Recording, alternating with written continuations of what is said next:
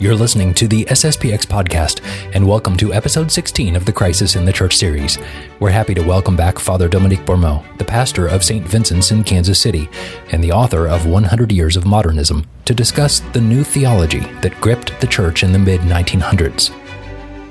We'll look at this theology's champion, Henri de Lubac, and the outsized influence he played in moving the hierarchy to accept radical new teachings on the eve of the Second Vatican Council. If you're listening on the podcast, this episode is one best viewed on YouTube, as the corresponding text will be very helpful in your understanding. And if you'd like to learn more about this series we're doing on the crisis in the church, or go back and revisit our previous 15 episodes, or if you want to support this project, please visit sspxpodcast.com slash crisis. Now we'll turn to our conversation with Father Bourmeau. Father, welcome back to the Crisis in the Church series, and it is a pleasure to have you again. Uh, last time we were speaking about existentialism. We gave the background, the information about this existentialist philosophy, uh, and today we're going to take it from learning about the philosophy of it to into a theological aspect and learning about the new theology that took root in the Catholic Church based on this existentialism. Is that correct? That's correct, exactly, yes. So those two segments here of the Crisis series are really touching on neo-modernism, which spans from maybe the, the end of the First World War to Vatican II, I would say. And so it's a, it's a, very broad spectrum right now as far as uh, time goes, but um, there is a certain unity about, about these people. Existentialism, so I put that, if you want, along also with uh, the personality of Blondel, and he came at the time of the, of the modernism condemned by Pius X. And uh, I want to, to look at the person of Henri de Lubac in French, Henri de Lubac. How would say that, Andrew? Can you tell me the English version? Uh, yeah, yeah, I think you said it just fine, Father. Henri de Lubac. Uh, you tell me. It's it's a French name. so, anyways, this uh, typical um, leader, really, of what I call what has been called la nouvelle théologie, the new theology of Henri de Lubac and his big circle uh, is going to be our key here today for explaining the theology of neo-modernism. Okay. With connection with Blondel, uh, with Blondel, they were close friends, and they really had some same ideas about the truth, particularly. Blondel defined truth as the correspondence of the intellect, of the mind, with life. Not so much with the real thing out there, but with, with life. So truth varies, okay. evolves with life. They want also to reconcile their strange philosophy with faith, of course, but also there's a certain inferiority complex, I'd say, between um, of the man of the cloth, you know, priest or whatever, with the modern skeptical and subjectivist man of the 20th century, especially between the war, with uh, you know the sense of absurd and uh, chaos and whatnot. So the purpose here is really to understand the concepts of neo-modernism. So we'll be looking at the position, the position of de Lubac and his group, especially, and the means for that is really his, um, he, the, the, person himself and his writing. He's been a very extensive writer, um, and I think he was the main architect, I would say, of the new theology. And quite an important one because, along with Rahner and Congar, I think de was the, the leading, uh, one of the leading theologians of the Council of Vatican II. And uh, seen as one of the greatest theologians of the 20th century, he was made a cardinal by his protege, um, Wojtyla, John Paul II. Okay. So we can go first of all, if you want, with the, uh, the question of the, the friends or the, the school of de Lubac. Uh, so it's called the Fourvière School. Um, Fourvière is just a little suburb of, of Lyons, southern France.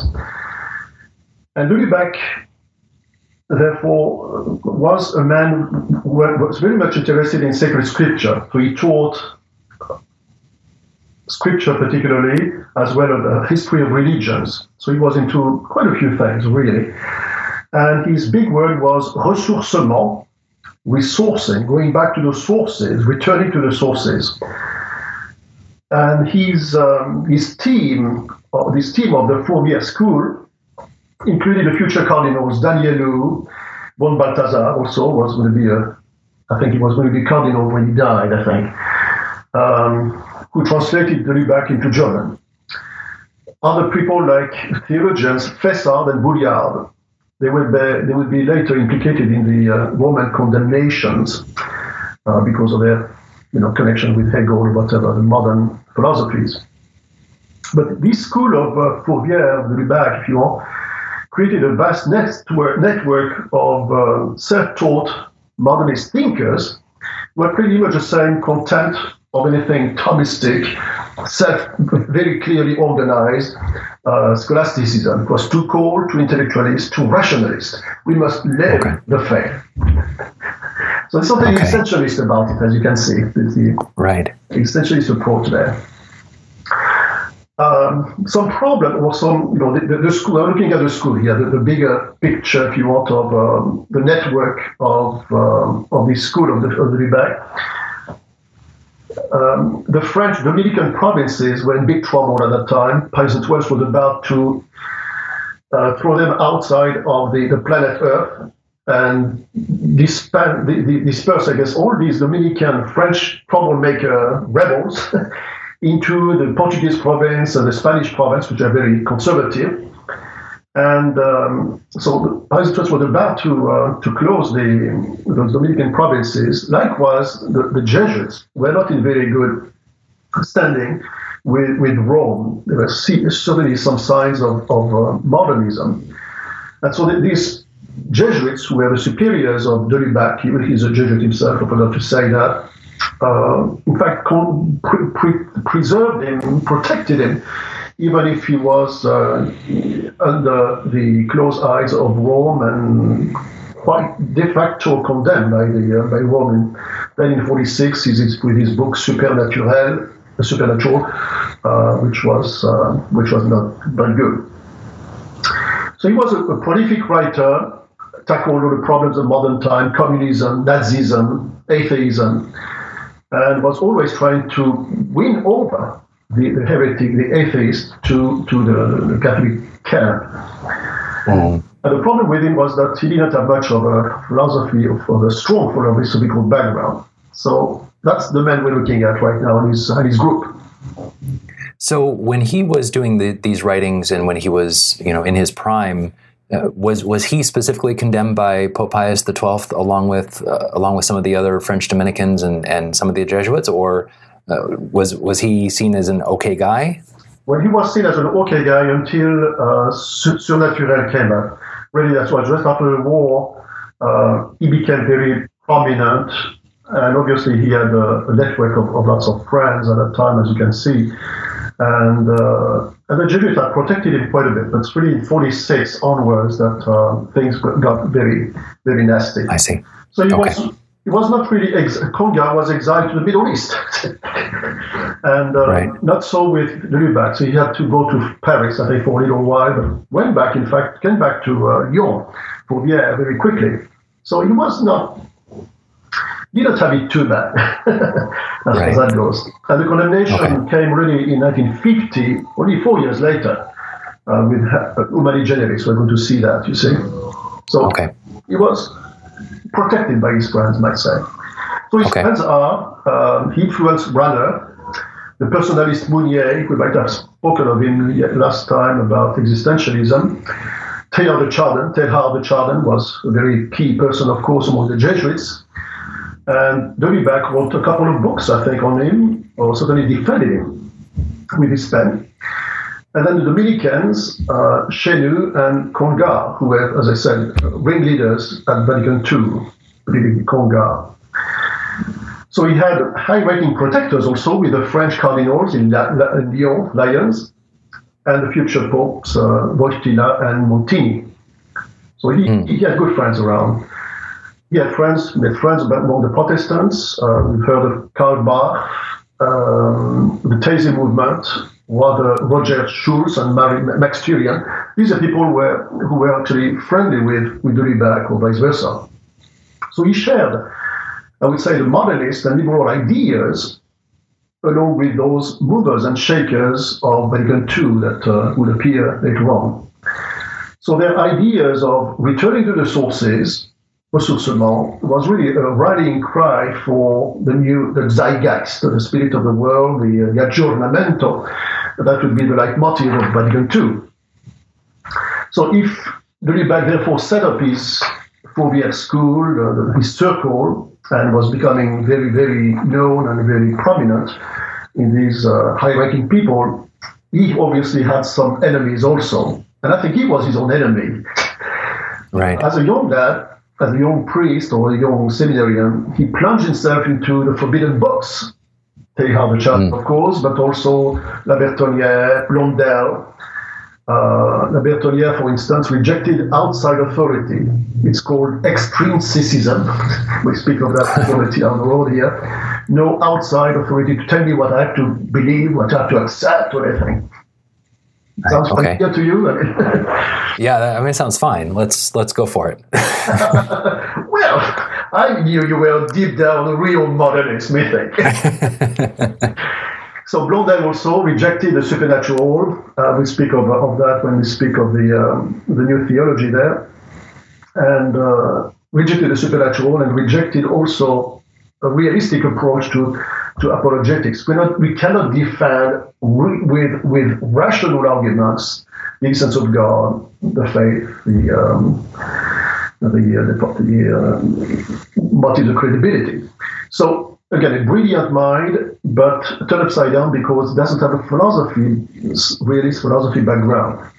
And he was reading all these books and doing all this studying and thinking when he was very young. So his mind was very much bathed in these in these incorrect ideas. Uh, Blondel, uh, I can't say that name, uh, but uh, but yes, he's he's in in these ideas in these books, and this is going to form everything that he does uh, from here on out.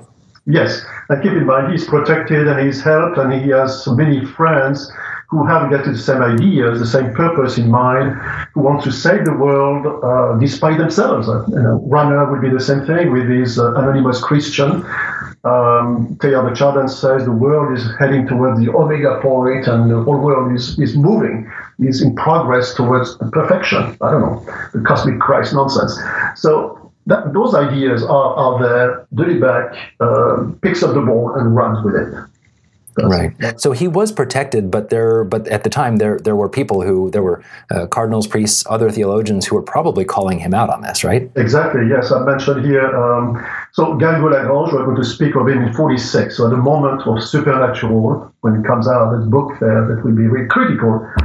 Uh, and, um, and criticized strongly. Garrigou-Lagrange objects to that. Father Boyer, who was himself uh, the rector of the Gregorian or Jesuit University in Rome, also they accused him very clearly of falsifying the notion of truth.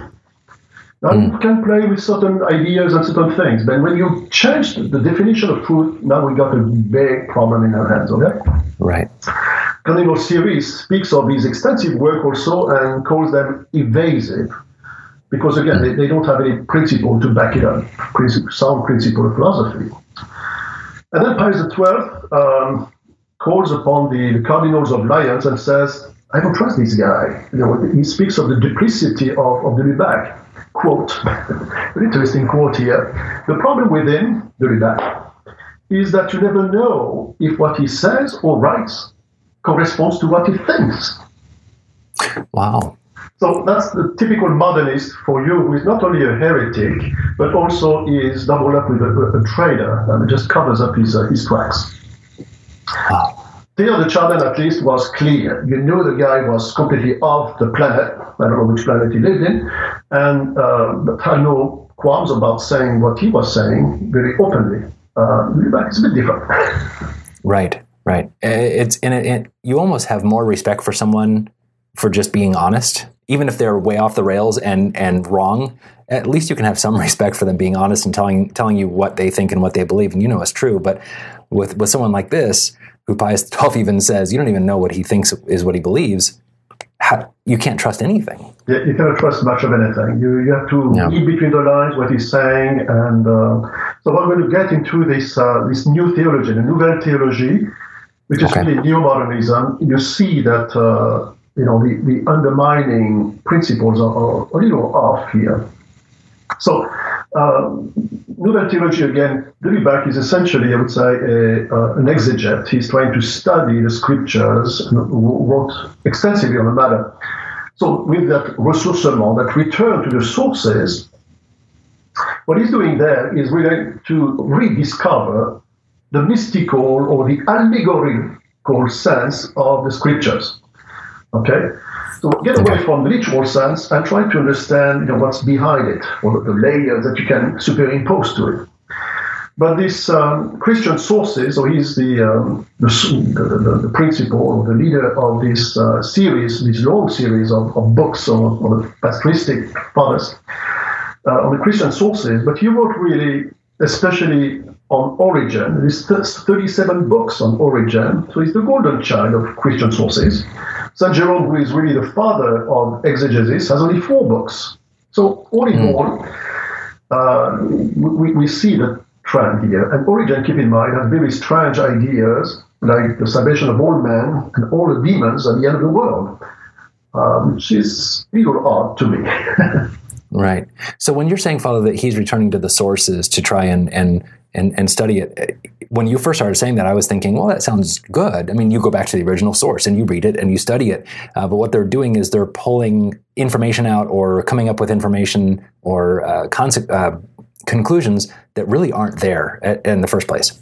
Well, we're talking about the fathers of the church, and some of them are Catholic and saints, some of them are not. Origen is not a saint because he said many errors. We're just simply um, describing and, and, commenting on the scripture. Uh, that was at okay. the beginning of theology. So the, the, definitions of the magisterium were not there yet. So basically, what he's doing is a reduction to something very plain, simple. We want to go to back to the gospel, which means forget about you know the philosophy, forget about the theology, forget about what the church teaches and de- defines here, the condemnation of heresies.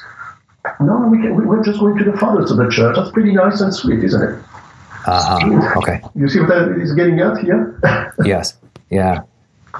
So, for instance, um, you know, the distinction, statistic distinction about substance and accidents. We're going to be speaking about transubstantiation down the road, okay, with, with um, the Council of Trent against the Protestants.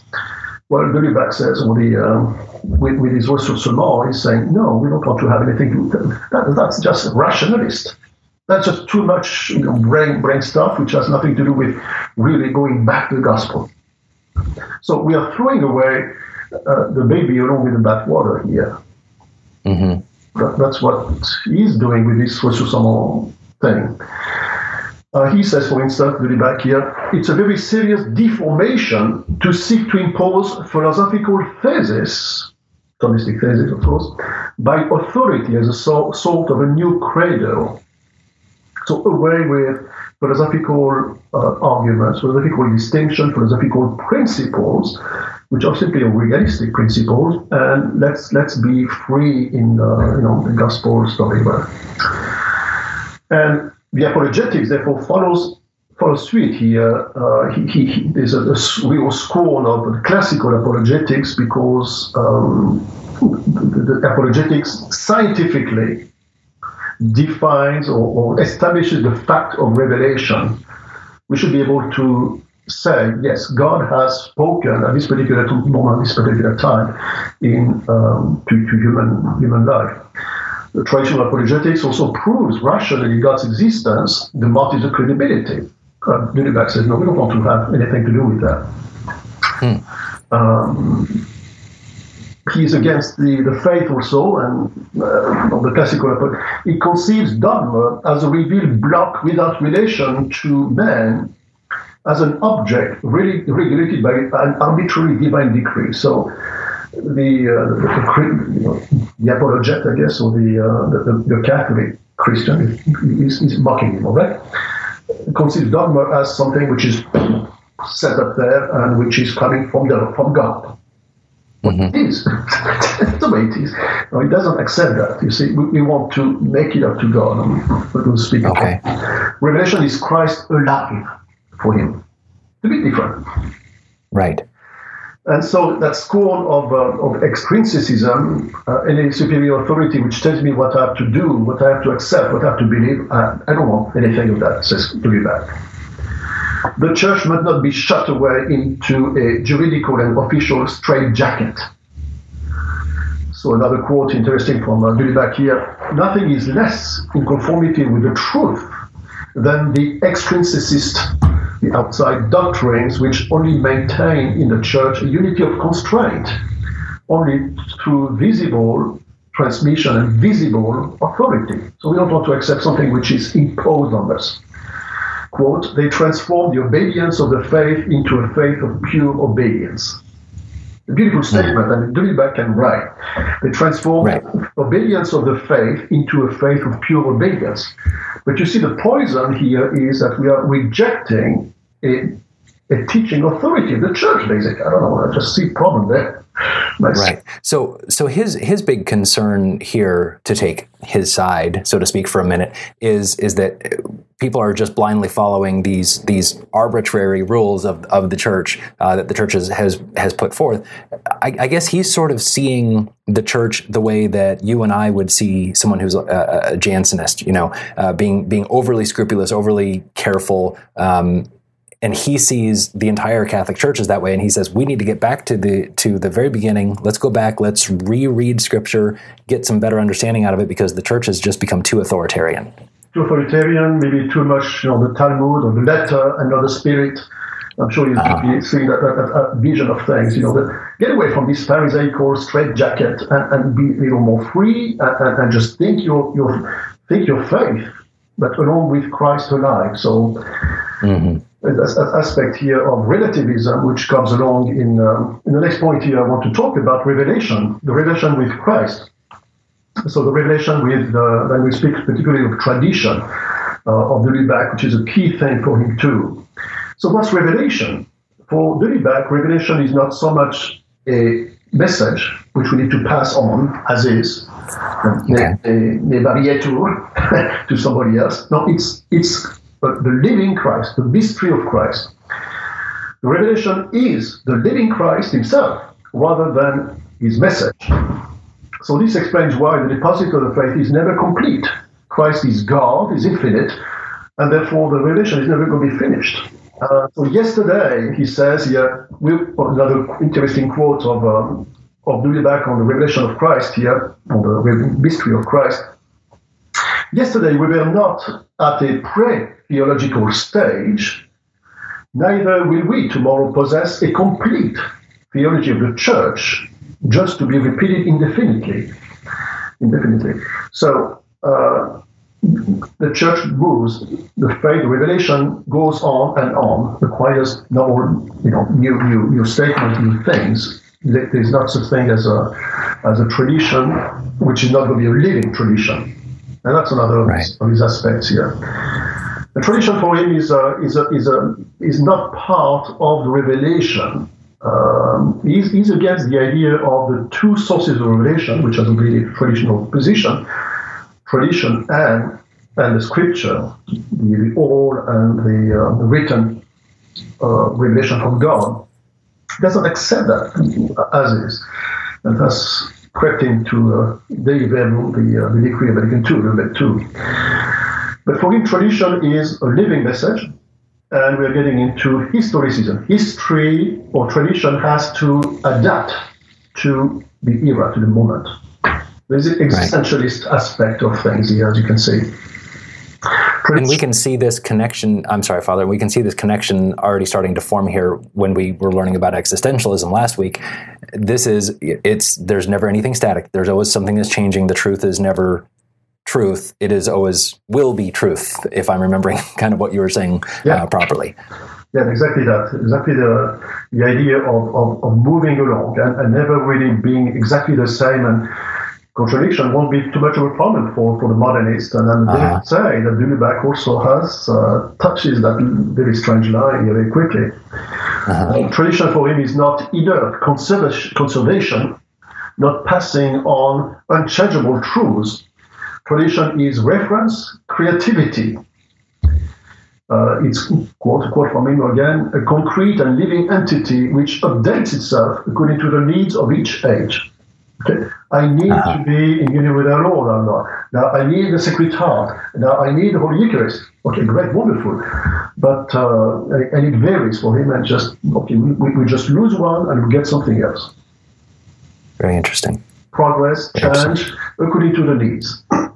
right. The human, uh, the human, I guess, individual aspect is important here for him. Scripture, which is another part of the revelation, of course. Um, so he, he is behind the movement of spiritual exegesis, the return to the sources, but also the return to the allegorical and scriptural and spiritual or mystical sense.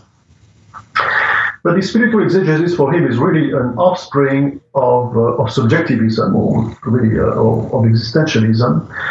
It's superimposed to the literal sense. So, you know, the sacred scripture says one thing, okay, that means this, but I'm going to read it now and reread it and how about other people read it and up their own, their own ideas on, on the text, which is really growing and running by itself on, on it, with its own legs now.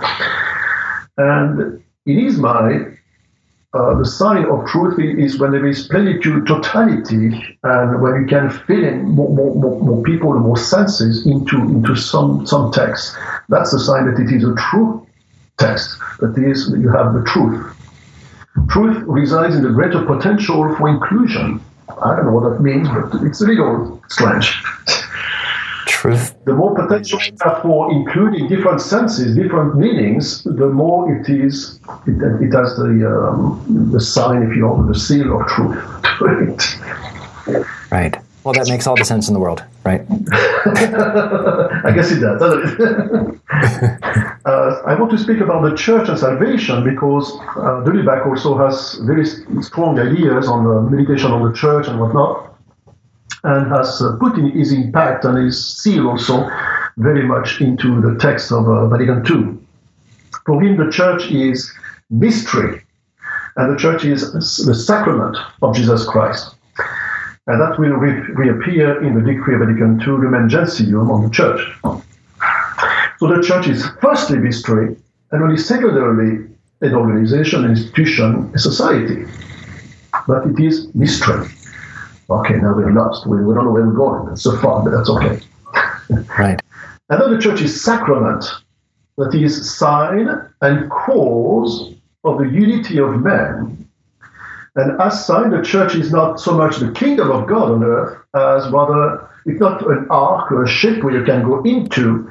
It's rather a lighthouse. This lighthouse points to the direction where you want to go. It's a signpost. It's a pointing the way to heaven. It's not mm-hmm. God's kingdom on earth. It's not a place where you are, where you're saved or whatever. It's a, a signpost. It's it's it's a it's a point. Uh, it's a it's a finger gets directed to, to, to where you where heaven is, I guess. Here is a beautiful but rather vague statement, which was picked up by Pope Paul VI. Uh, and again, he can write. You know, he's a beautiful writer. The church makes the Eucharist, and the Eucharist makes the church. The church makes okay. The Eucharist makes the church. The church is the source, I guess, of the sacrament. The sacrament is the source of the church. Uh, the, is it part of what he says here? The church is sacrament of Christ. I don't know. Anyway, it's just interesting personality, I must say, despite his, um, very relativist and uh, existentialist approach. So this is this is his idea of, of what the church looks like. Um, what is he saying then about about salvation. I guess that's the next place to go. Correct, yes. Because the church is for us the, the ark of salvation, the ship we have to board in order to get to heaven. For him, it's just you know, it's, it's just a lighthouse. You don't dwell in a lighthouse. It's not a place where you stay. It's a place. It's a place which which shows you the way to. So salvation. Uh, Lubac has really real problem with the question of the supernatural, okay? His book, uh, which appeared in 1946, Supernatural, Surnaturel, sorry, uh, what was what the source of his condemnation and, and you know raised a few eyebrows in, in Rome there. But he says, like Blondel, really, following Blondel there, the supernatural is absolutely impossible and absolutely necessary for man. Okay, I know it sounds complicated, but basically he's saying the supernatural is we need the supernatural, otherwise we can't live, basically. And for de Lubac, God could not have created Adam and Eve without sanctifying grace. without elevating grace. Men had to have, men as men, has a strict right to beatific vision, to the beatific vision. That has to be grace, the uh, uh, ability, I guess, to, for the beatific vision has to be included in men. C or C, as we say in Spanish, has to have it. So for him, um, anthropology means theology, or develops into theology. And de Lubac is the author of that very strange statement to Vatican II in Gaudium et Spes, which has been uh, commented so many times because it's so crazy, so strange. Quote, by revealing the Father, Christ completes the revelation of man to himself. Through Christ, the person of man is an adult, man emerges definitively from the universe. Okay? Christ reveals man to himself. Wow. Yes, a bit strange statement here, but basically, our Lord Jesus Christ uh, has to become incarnate. I don't know the way I understand it. And through the incarnation, we we know ourselves, and we become Christ-like, or we become God-like, or we, we are saved through the, the salvation of God, or through the uh, incarnation of Christ. And Christ reveals me to myself. Interesting. Very interesting. So salvation for de Lubac basically is something which, to me, sounds like Origen again, the uh, apocatastatic, universal salvation for, for everybody. Uh, the grace of Christ, he says here, acts outside the visible church. Fair enough, you know, because people Okay. will be saved and some, yeah. The famous axiom, outside the church, no salvation, for the church fathers was directed at those who fomented schism, rebellion, and betrayal. So yes, um, you know, maybe Hitler, maybe Luther, you know, the bad guys, uh, probably not today, but uh, uh, you know, these were, there be no salvation for these people. Everybody else, yeah, come on. So he's he's saying that the the, the doctrine of no salvation outside the church uh, was used as this was something that the early church fathers came up with, and they were using it as a tool to try to you know get some control over the, the bad guys who were causing problems within the church. It's not really a doctrine for everyone. Basically, it's very limited to very few people. Yes, very few Uh-huh. Uh, pointed individual, were the, the nasty people. Yes, exactly. Okay. Uh, which is not the Catholic position, by the way. Right. Right. Right. Um, Just to be clear. see the salvation of man also as a universal thing. Uh, it's the salvation of humanity as a collective whole here. It's a bit strange. Another interesting quote here. There must be a place where humanity, generation after generation, is gathered. It requires an eternal being, God, who totalizes it. Uh, so that's this optimistic view, if you want, that all men are going to be saved somehow other by this um, an extension of the communion of the saints, by being integral part of humanity. That God, Christ, has to save us because He came became a man Himself. I mean, you see the uh, again the uh, the position of Rahner with the um, do you call that again? The uh, anonymous Christian, even if you are atheist and you deny God, you, you're going to be saved because you, you, you have accepted Christ in your by, by being a man. Right. Just by that one act, you're saved. Yes. Now I've convinced you. Now you, you are a, a modernist. Uh, I think I have some more work to do, Father.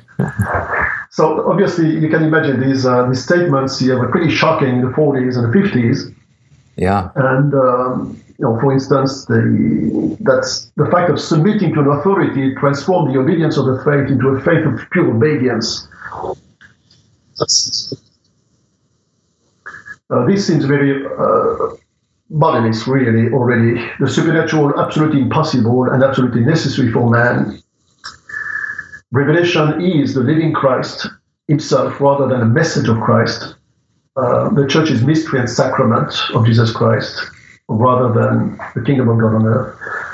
The universal salvation, for, universal salvation for, for new man. Uh, all this you know, sounds a bit strange and not going to be accepted very well by, um, by the Roman authority.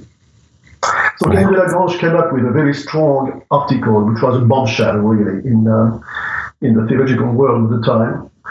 Uh, and the title is The New Theology Where Is It Taking Us?